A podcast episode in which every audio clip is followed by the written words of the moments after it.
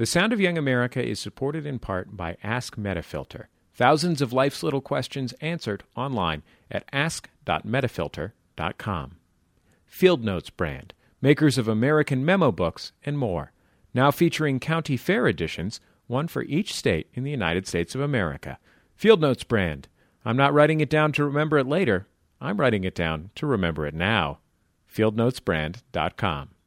And by Smith Micro Software, makers of StuffIt Deluxe, designed to move files simply and securely wherever customers want them to go, for Mac and PC. Online at stuffit.com. I'm Jesse Thorne, live on tape from my house in Los Angeles. It's the sound of young America from MaximumFun.org and PRI, Public Radio International.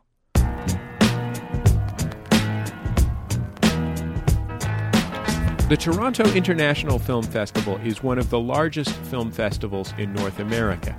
It also has a reputation as a bit of a populist film festival.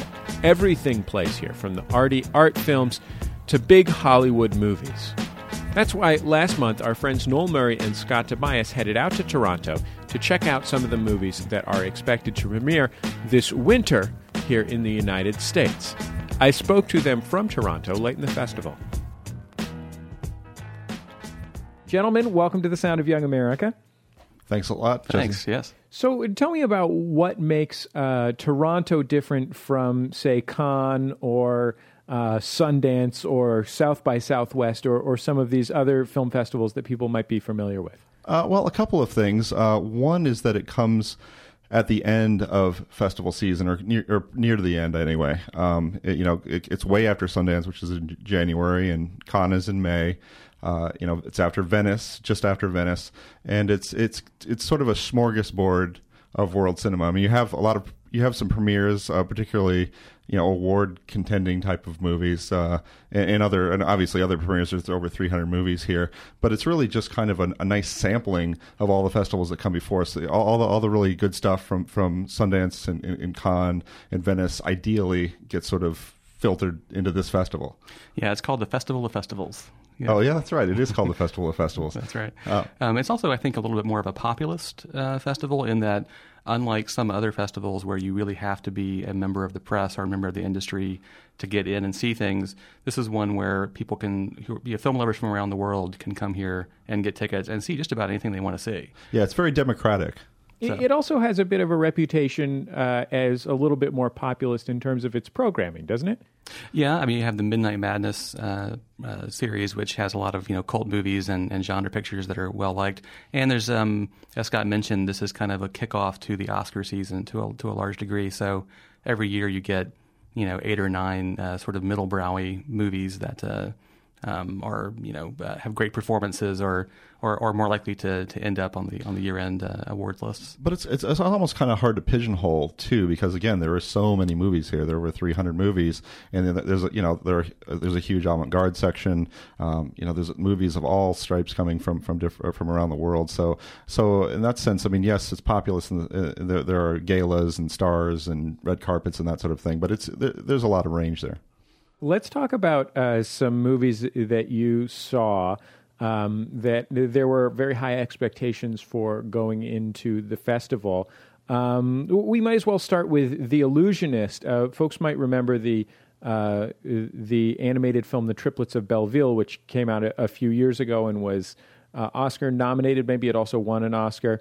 Um, tell me a little bit about uh, this movie now that you've uh, had a chance to take it in. Um, it's based on an unproduced screenplay by by uh, Jacques Tati, uh, a French filmmaker who made these very kind of specific visual comedies.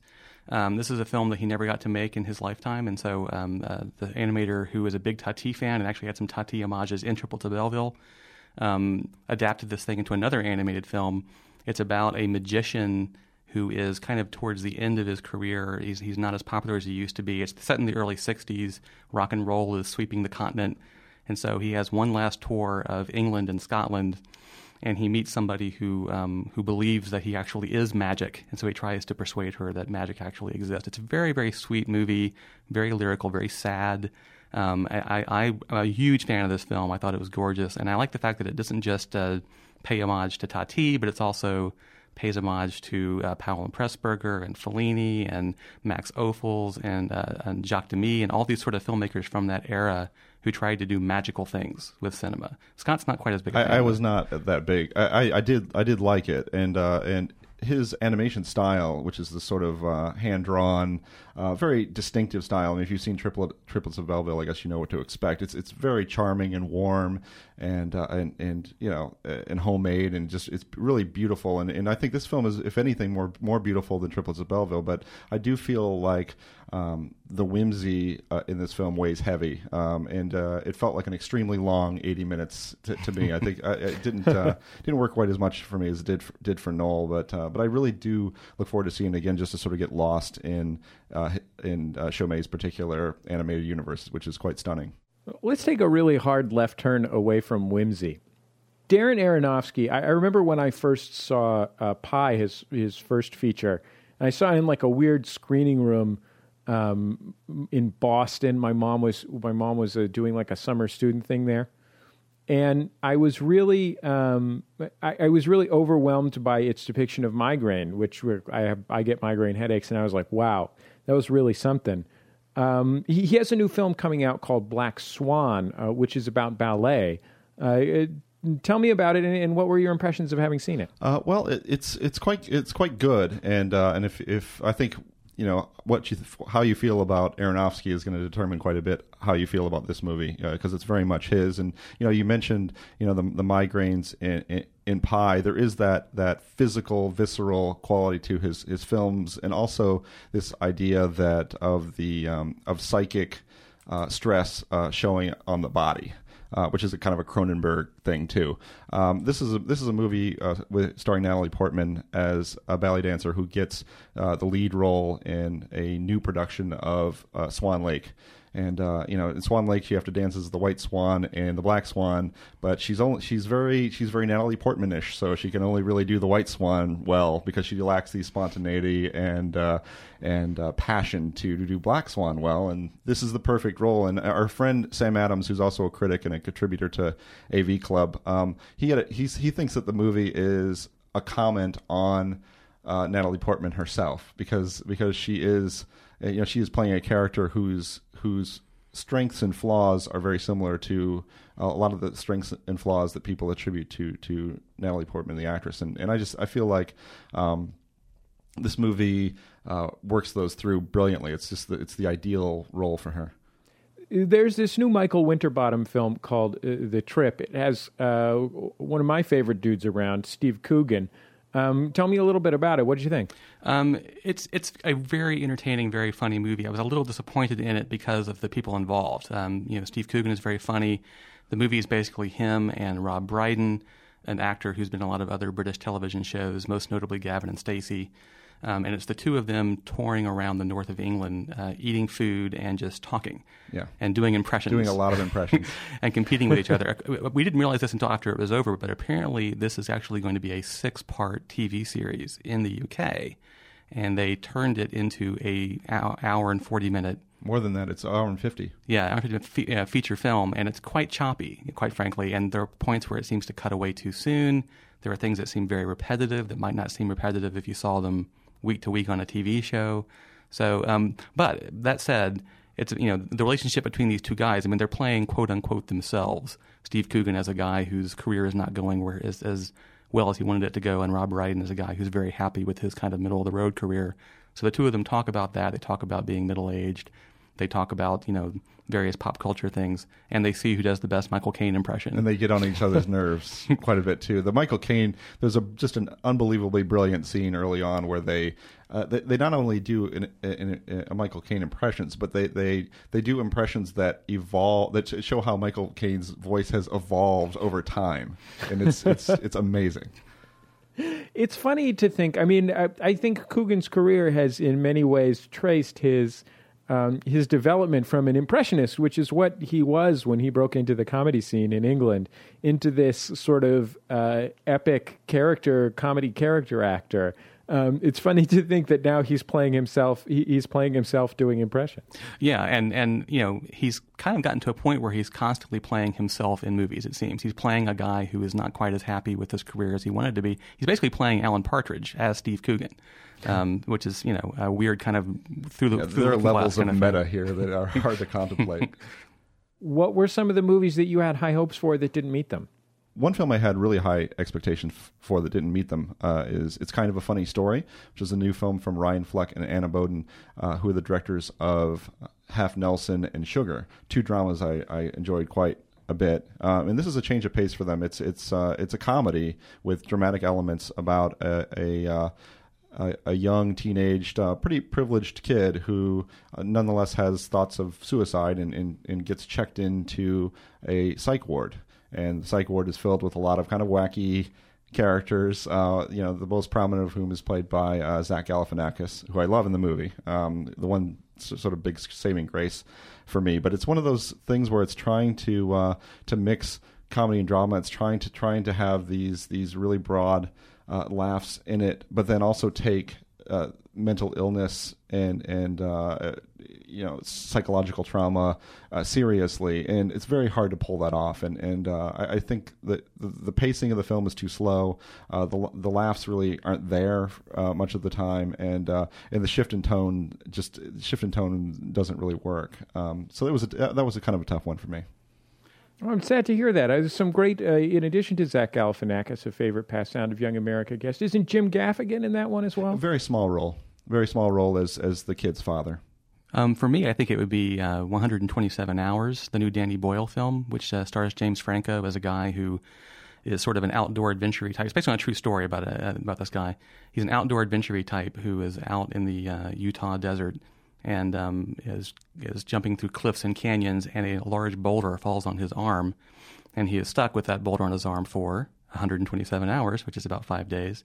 Um, and it kind of goes through his, you know, his different ways he's trying to get free from this boulder, and his kind of reflecting on his life and, and what this moment means and what he needs to do about his life if he ever does get free. Um, and then, you know, ultimately it, it deals with his escape and, and, and how that, you know, um, what happens afterward. Um, I mean, I'm not a huge fan of Danny Boyle. I didn't like Slumdog Millionaire very much.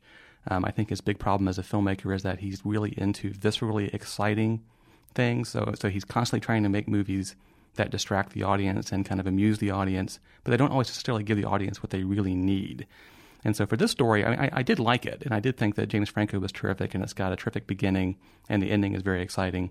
But there are times in the middle where he's trying to, you know, keep you entertained with a guy with a rock on his arm, and maybe he didn't need to do that. Maybe he needed to actually make you feel what it's like to have a rock on your arm a little bit more. So that's one that I that that other people really really love, and I'm just kind of yeah meh on. Um, what about movies that disappointed you that you may not have had high, as high expectations for? What about what about the junk, Noel? What about what? What about the pure garbage? you have some of that. You had that, you had the Will Ferrell uh, movie. Yeah, I did see a Will Ferrell movie called Everything Must Go, which is uh, based on a Raymond Carver short story in which uh, Ferrell plays a guy who gets laid off from his job, comes home and finds out that his wife has put all of his personal belongings on the on the yard, so he decides to live on the lawn um, and uh, sell his stuff, which is a great idea for a movie. But the problem is that this is total indie mush. It's got the the plunky guitar soundtrack. It's got the kind of you know uh, little dramedy beats that uh, are, are you know, wry but not really all that funny. It's the kind of thing really that would have been better if it had been a Will Ferrell movie. You know, if it had Yeah. been actually kind of riotous and bizarre and strange, and not kind of earnest. It's always tough when you're. I mean, I couldn't be a bigger Will Ferrell fan. I really think he's a brilliant genius, but you know, I, I didn't really care for Stranger Than Fiction either. It, it's kind of hard to know what to do when your um, uh, when your character's greatest qualities are, are about earnestness. Earnestness in the service of earnestness can be a little bit too much. Yeah, I think people people make the mistake sometimes. When, you know, comedians when they're trying to go dramatic, they just maybe go too far. You know, and this is actually somewhat of a you know it's a dramedy, so he's he is trying to be funny at times. But Well, Stranger Than Fiction was that way as well. And I think you kind of want to root for uh, actors to, to sort of break out of to do things outside of the mainstream and to make that work for them. Uh, the Stranger Than Fiction worked a little bit better for me, I think, than you, Jesse. But uh, but uh, this one sounds sounded pretty bad. Noel Murray and Scott Tobias of the AV Club. They're online at avclub.com. We spoke while they were visiting the Toronto International Film Festival last month. Our special thanks to Chris Berube of CIUT in Toronto, who helped us record that interview. And by the way, we had one day of the film festival left when we recorded this interview. And uh, two days after we recorded it, I got an email from Scott Tobias. He said, Hey, Jesse, just wanted to let you know that our line about the middling quality of this year's Toronto International Film Festival has changed a bit since we recorded the show. Specifically, I had one of the best movie going days of my life today. Um, so, Scott would like to strongly recommend the terrific in his words, Errol Morris documentary Tabloid, the Takashi Miike samurai movie 13 Assassins, and um, a movie called Meek's Cutoff by Kelly Reichardt, which he described as maybe the best movie I've seen in the 17 years I've been reviewing movies. I felt like that was a worthy coda to our interview. So, check out Tabloid and 13 Assassins and Meek's Cutoff when they hit theaters in the United States. The Sound of Young America is supported in part by Ask Metafilter. Thousands of life's little questions answered online at ask.metafilter.com.